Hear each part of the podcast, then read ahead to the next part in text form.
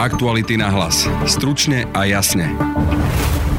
Aktuality SK upozornili na ďalšiu daňovú megakauzu s doteraz málo známymi podnikateľmi, ktorí sú už obžalovaní s podvodou za milióny.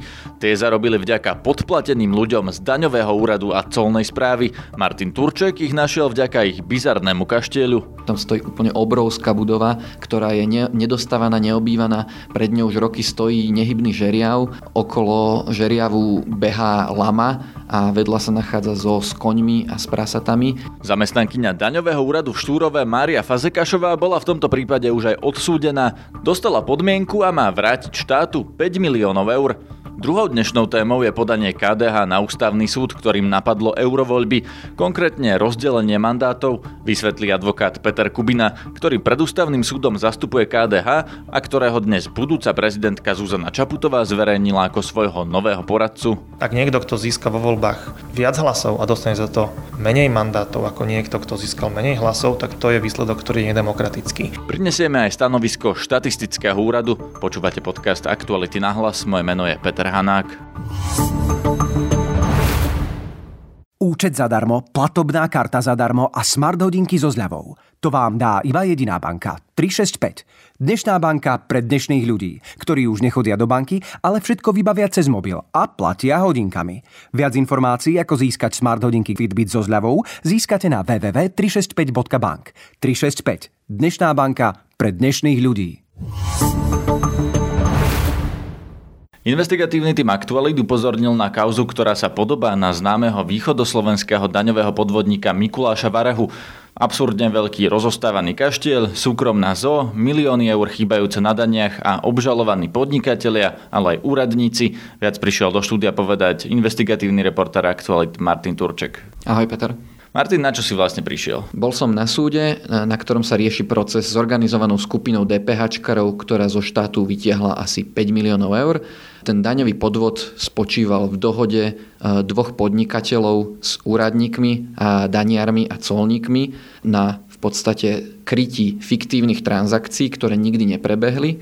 Išlo o predaj stavebných strojov do zahraničia a na predaji za ťažké desiatky miliónov eur sa vybralo 5 miliónov eur z rozpočtu na DPH, ktoré nikdy neboli zaplatené.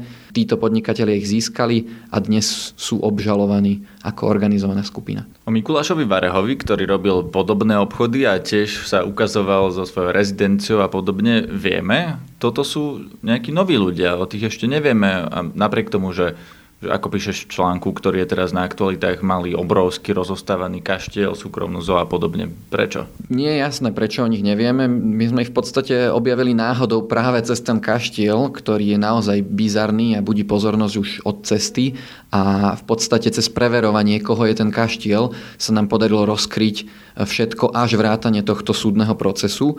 A hoci času na to odhalenie už bolo dlho, pretože tieto činy sa diali v rokoch 2001 až 2005, čiže vlastne všetky tie obchody prebehli ešte v korunách a dlh na daní bol vtedy viac ako 150 miliónov korún len v tejto jedinej, jedinej trestnej veci. Kde je ten kaštiel? Je v obci Belce, asi 100 km od Bratislavy na južnom Slovensku. V obci ho samozrejme každý pozná, ale už v podstate nikoho nevyrušuje, napriek tomu, že im tam stojí úplne obrovská budova, ktorá je nedostatná nezastávaná, neobývaná. Pred ňou už roky stojí nehybný žeriav. Okolo žeriavu behá lama a vedľa sa nachádza zo s koňmi a s prasatami, ale tým, že tak v takomto stave to už je dlhé roky, každý si na to zvykol, táto vec nevyrušuje ani starostu, ktorý nám potvrdil, že dane za pozemky sa platia, povinnosti voči obci sa plnia a to je v podstate všetko, čo obec v tejto celej veci vníma. A kto sú teda títo podnikatelia, ktorí takýmto spôsobom v podstate obrali štát o milióny eur na daniach? Obžalovaní za podnikateľov sú František Pinke a Vladimír Bek, pričom Vladimír Bek na súde tvrdí, že v podstate Pinke len využil jeho firmu na časť svojho DPH podnikania a že on tým takouto spoluprácu súhlasil len preto, aby mal vo firme vyššie obraty, aby si dokázal zobrať v banke úver. Nakoniec ani tento úver nebol splatený, čiže okrem uh, daňových podvodov sú obžalovaní aj z úverového podvodu, kedy od banky vylákali úver, ktorý nesplatili. V tom článku píšeš, že sú v tom namočení aj colníci a daňová úradnička, ktorá dokonca už bola za to aj odsúdená a má vrátiť tie peniaze? Ako to je? Áno, v procese figurovali minimálne štyria úradníci, ktorí boli obžalovaní, alebo Mária Fazekašová, ich účtovníčka, ktorá okrem toho, že bola ich účtovníčka, bola zároveň zamestnankyňou daňového úradu Štúrovo. E, tá bola odsúdená, dostala podmienku, k tomu pokutu a okrem toho náhradu škody vo výške 5 miliónov eur. A Fazekašova odmieta povedať, či tú škodu uhradila alebo uhradila jej časť a odmietla aj komentovať správy zo súdu, podľa ktorých mala brať 30% na tej nezaplatenej DPH, čo samo o sebe sú milióny eur. Takže toto je zrejme úradnička daňového úradu, ktorá zobrala milióny eur za to, že pomáhala daňovým podvodníkom a bola za to už aj právoplatne odsúdená a dostala iba podmienku? Áno, tak toto zaznelo vo svedeckej výpovedi, že sa to malo udiať a áno, dostala iba podmienku, pokutu a náhradu škody. A tú náhradu škody veríš, že ona zaplatí? Mm, myslím si, že ktokoľvek by tú náhradu škody dostal, pravdepodobne by ju nevedel nahradiť celú, keďže takéto podvody sa často dejú s nejakým posvetením a časť tých peňazí odíde úplne preč a nie je možné ich nejakým spôsobom navrátiť. Tým, že celú škodu dostala nahradiť ona, tak si myslím, že pravdepodobnosť toho, že bude celá zaplatená je úplne mizivá. Na ktorom daňovom úrade pôsobila Mária Fazekašová? Pôsobila na daňovom úrade Štúrovo, čo bol aj dôvod prečo Pinke, ktorý bol v podstate organizátorom celej tejto organizovanej skupiny, eh, nariadil svojmu druhému eh, podnikateľskému kolegovi, aby si menil trvalý pobyt tak, aby jeho živnosť spadala pod daňový úrad Štúrovo, na ktorom mal mať svojich známych, svojich ľudí, ktorí pomáhajú s vecami. Musíme ešte raz upozorniť, že oni sú teda zatiaľ obžalovaní, nie odsúdení, okrem tejto Márie Fazekašovej. Čo je s tými colníkmi? Lebo tam sa spomína, že títo podnikatelia mali podplácať aj colníkov, aj tí čelia nejakým obvineniam? Áno, podľa výpovede podnikateľa Vladimíra Beka pred súdom František Fodor, ako v tom čase colník, bral desiatky tisíc eur za vystavovanie colných deklarácií. Obžaloba tvrdí, že Fodor vedel, že tie colné deklarácie sú úplne fiktívne, že žiadny taký tovar nie, nie len, že nebol vyvážaný, ale že vôbec neexistuje a napriek tomu ich potvrdzoval. Za každú mal dostať tieto 10 tisíce korún. Fodor je tiež, sedí na lavici obžalovaných, zúčastnil sa aj pojednávania. Ako títo ľudia, jednak tí podnikatelia, ktorí sú obžalovaní a jednak tento pán Fodor, Fodor, ktorý bol colníkom. Ako na to oni reagujú?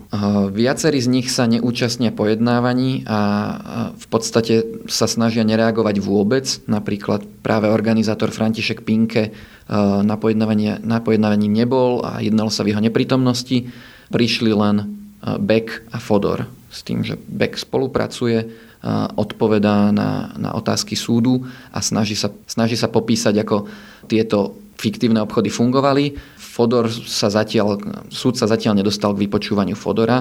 Mária Fazekašová odmietla odpovedať na akékoľvek otázky. František Pinke celú vec označuje za vydieračku v úvodzovkách, tvrdí, že išlo o vydieranie zo strany úradníkov a že on podal trestné oznámenie na celý daňový úrad a že celé je to vymyslené. No a tento pán Beck, ktorý spolupracuje, čo on hovorí? On t- nepopiera, že sa tieto veci diali, tvrdí však, že o nich nemal vedomosť a že všetky fiktívne transakcie prebehli bez toho, aby o nich vedel a že ich organizoval druhý obžalovaný František Pinke, ktorému on fakticky povolil akýsi vstup do jeho firmy, respektíve do jeho živnosti len preto, aby jeho firma mala obraty, aby on vedel banke zdokladovať veľkosť svojej firmy za účelom úveru na úplne iný druh podnikania. Vieme, aké stanovisko má František Pinke? František Pinke tvrdí, že Vladimír Beck dobre vedel, čo robí už v tom čase. Povedal to redakcii aktualít, pred súdom to nehovorí, pretože podľa všetkého nebude vypovedať. Takže oni vlastne jeden ukazujú na druhého, ale obaja tvrdia, že sa to stalo? Pinke priamo netvrdí, že sa to nestalo, ale označuje to za, za vydieračku. E, Beck uznáva, že sa to stalo, ale áno, vinu hádže na Františka Pinkeho. To bol Martin Turček, investigatívny reporter Aktualit. KDH včera napadlo rozdelenie mandátov po eurovoľbách na ústavnom súde. Tvrdia, že na Brexit nemá čakať zvolená europoslankyňa za KDH Miriam Lexman, ale Eugen Jurzica z SAS. KDH v tomto prípade pred ústavným súdom zastupujú advokáti Daniel Lipšic a Peter Kubina. Práve Petra Kubinu dnes oznámila Zuzana Čaputová ako svojho budúceho poradcu pre ústavné právo. Pýtal som sa ho, čo presne chce KDH od ústavného súdu. Podali sme štandardné podanie, ktoré sa zvykne volať ústav, volebnou stiažnosťou. V podstate je to návrh na za, e, začatie konania o preskúmanie ústavnosti a zákonnosti volieb. Týmto návrhom sa vlastne napadajú voľby, ale nie v nejakom veľkom rozsahu alebo vo veľmi úzkom úzko vymedzenom rozsahu a to konkrétne iba vo vzťahu k tomu poslednému vlastne uzneseniu e, štátnej volebnej komisie, ktorým štátna volebná komisia rozhodla o tom, že ten podmienený mandát ktorý má byť podmienený Brexitom a vlastne odložený do Brexitu, tak má pripadnúť e, navrhovateľovi a nie strane, ktorá získala v tých voľbách menej hlasov ako navrhovateľ. Pod tým podmieneným mandátom myslím, myslím mandát, ktorý, ktorého, ktorého začiatok je podmienený uskutočním Brexitu. To znamená, že ak sa Brexit náhodou neuskutoční vôbec, tak ten mandát sa vôbec neuplatní. Povedali ste, že to je sťažnosť na zákonnosť volieb, to znamená, že podľa vás ten výsledok nie je v súlade so zákonom? Voľby ako také, ten proces, príprava volieb, hlasovanie, sčítanie hlasov, to nenamietame. To ten, ten prebehol ten podľa nášho názoru spôsobom, ktorý nikto nespochybňuje. Ehm, to, čo napadáme tým návrhom, je teda ten veľmi úzky rozsah a to je vlastne spôsob, akým štátna volebná komisia interpretovala a aplikovala ten paragraf, konkrétny paragraf volebného zákona na nesporný výsledok volieb. Nesporný výsledok volieb hovorí o tom, že strana KDH získala určitý počet hlasov, 95 tisíc niečo, e, strana SAS získala nižší počet hlasov, 94 tisíc niečo, ten rozdiel bol menší ako tisíc. Keby sme mali 14 mandátov, nepod, že všetky by boli nepodmienené, tak je nepochybné, že z toho vzorca to vypadne tak, že takisto aj KDH, aj, aj SAS, obidve tieto strany by mali získať rovnaký počet mandátov, čiže 2 a 2. Ale keďže e, máme tento špecifický prípad, že jeden z tých mandátov musíme vlastne podmieniť, musíme ho oslabiť, nazveme to, alebo z neho urobiť dočasne, dočasne taký spočívajúci alebo spiaci mandát, tak sa tak musíme podľa toho zákona rozhodnúť, že ktorý to bude. Štatistický úrad pochybil pri tom výpočte, alebo že si zle vyložil zákon? Nie štatistický úrad, štatistický úrad len počítal hlasy. Ten, kto pochybil alebo kto nesprávne vyložil zákon, je štátna volebná komisia. A áno, namietame, nie, nenamietame nesúlad zákona, lebo ten zákon sa dá vyložiť ústavne súladným spôsobom, čiže namietame len ten výklad a aplikáciu. Teda to, že štátna volebná komisia mala ten jeden mandát prideliť KDH a nie SAS, preto, lebo SAS mala nulový zostatok delenia po tom druhom výpočte. všetkých mandátov, áno. Áno, presne tak. A KDH malo vyšší a teda preto by mal patriť vám. Áno, preto by, ten, preto by ten mandát KDH mal byť nepodmienený, čiže oni by mali mať dva nepodmienené a, a SAS by mala mať jeden podmienený a jeden nepodmienený. Čiže tá situácia by sa mala otočiť. Preto, preto lebo takto by to zodpovedalo pomeru hlasov získaných vo voľbách. Kto spravil tú chybu? To neviem, ako individualizovať to určite neviem. V každom prípade štátna volebná komisia je kolektívny orgán, ktorý rozhoduje v zbore, rozhoduje hlasovaním, čiže predpokladám, že tam o tom bola nejaká rozprava, e, že niekto navrhol, aby to takto bolo a niekto to takto odhlasoval, ale to není známe, že kto, kto o tom rozhodol, ale to ani nie je dôležité v tomto prípade. Dôležité je ten výsledok a ten, ten, sa, ten sa dá zvrátiť tak, ako sme, to, ako sme sa o to pokúsili. Je to podľa vás naozaj objektívna chyba, alebo je to otázka interpretácie zákona? Tak je to otázka interpretácie zákona, ale e, podľa mňa je to len vyplýva z nejakého možno neuvedomenia si tých súvislostí. Tá volebná komisia vlastne aplikovala ten zákon bez toho, aby sa zamyslela nad tým, že on by sa mal naozaj aplikovať e, až po rozdelení všetkých mandátov a nie už, e, nie už po tom prvom kole, pretože inak môže viesť k nedemokratickým výsledkom, ako sme to teraz videli. Hej. Ak, ak niekto, kto získa vo voľbách viac hlasov a dostane za to menej mandátov ako niekto, kto získal menej hlasov, tak to je výsledok, ktorý je nedemokratický. Práve to je aj, e, v tom, v tom je aj tá jeho protiústavnosť toho výsledku, že e, podľa ústavy sme demokratický štát. Jedným z základných princípov demokracie je, že väčšina rozhoduje a že čím viac hlasov vo voľbách získate, tým viac mandátov dostanete. Aj keď niekedy ich môžete získať rovnako ako, ako niekto, kto získal menej hlasov o niečo, tak nikdy sa nemôže stať, že, že pri jednom mandátovom volebnom obvode, ak, ak, ak, je Slovensko, takže že v tom obvode získa niekto menej mandátov a do, menej hlasov a dostane za to viacej mandátov. Čo čakáte, že spraví ústavný súd?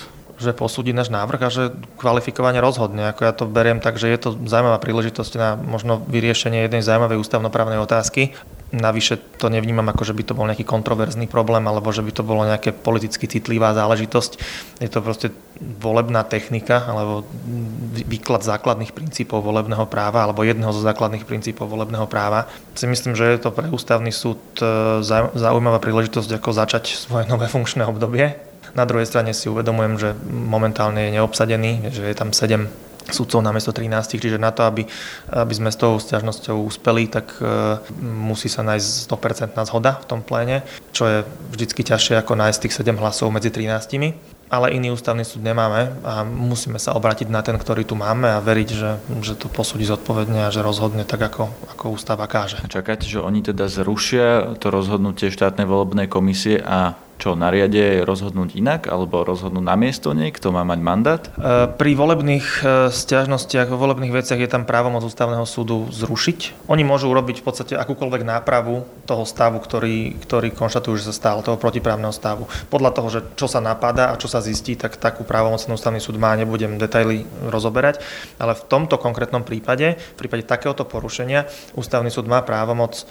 zrušiť rozhodnutie štátnej volebnej komisie a, a v podstate rozhodnúť na miesto nej. Hej, konštatovať, že, že ten podmienený mandát patrí inému kandidátovi ako, ako, teda, ako pani Lexman. Oslovili sme aj šéfa štátnej volebnej komisie, ktorá mala podľa KDH dezinterpretovať zákon Eduarda Baráňa, aj Evu Chmelovu z ministerstva vnútra, ktorá zodpoveda za voľby. Obaja vec odmietli komentovať, vyjadria sa v konaní pred súdom. Oslovili sme aj štatistický úrad, jeho hovorkyňa Jana Morháčová.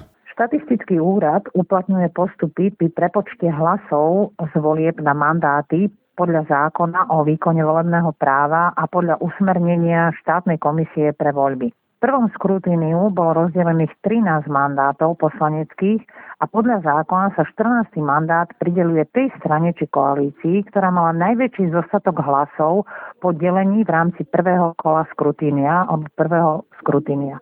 A to bola strana SAS. Zákon rovnako presne určuje, že do realizácie Brexitu sa neujme funkcie kandidát tej politickej strany alebo koalície, ktorá vykázala najmenší zostatok delenia, čo sa chápe ako stav po prvom skrutíniu.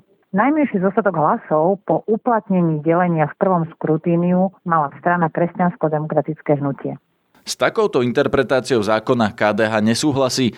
Peter Kubina tvrdí, že podmienovať mandát sa mal až po druhom skrutíniu, kde najmenší zostatok mala strana SAS, ktorý bol po pridelení posledného mandátu presne nula. Ústavný súd má na rozhodnutie 90 dní. To je na dnes všetko. Náš podcast vychádza každý podvečer na Spotify a v podcastových aplikáciách. Nájdete nás aj na facebookovej stránke podcasty Aktuality.sk a na instagramovom profile Aktuality na hlas. Na dnešnej relácii spolupracovala Denisa Hopková. Zdraví vás Peter Hanák. Aktuality na hlas. Stručne a jasne.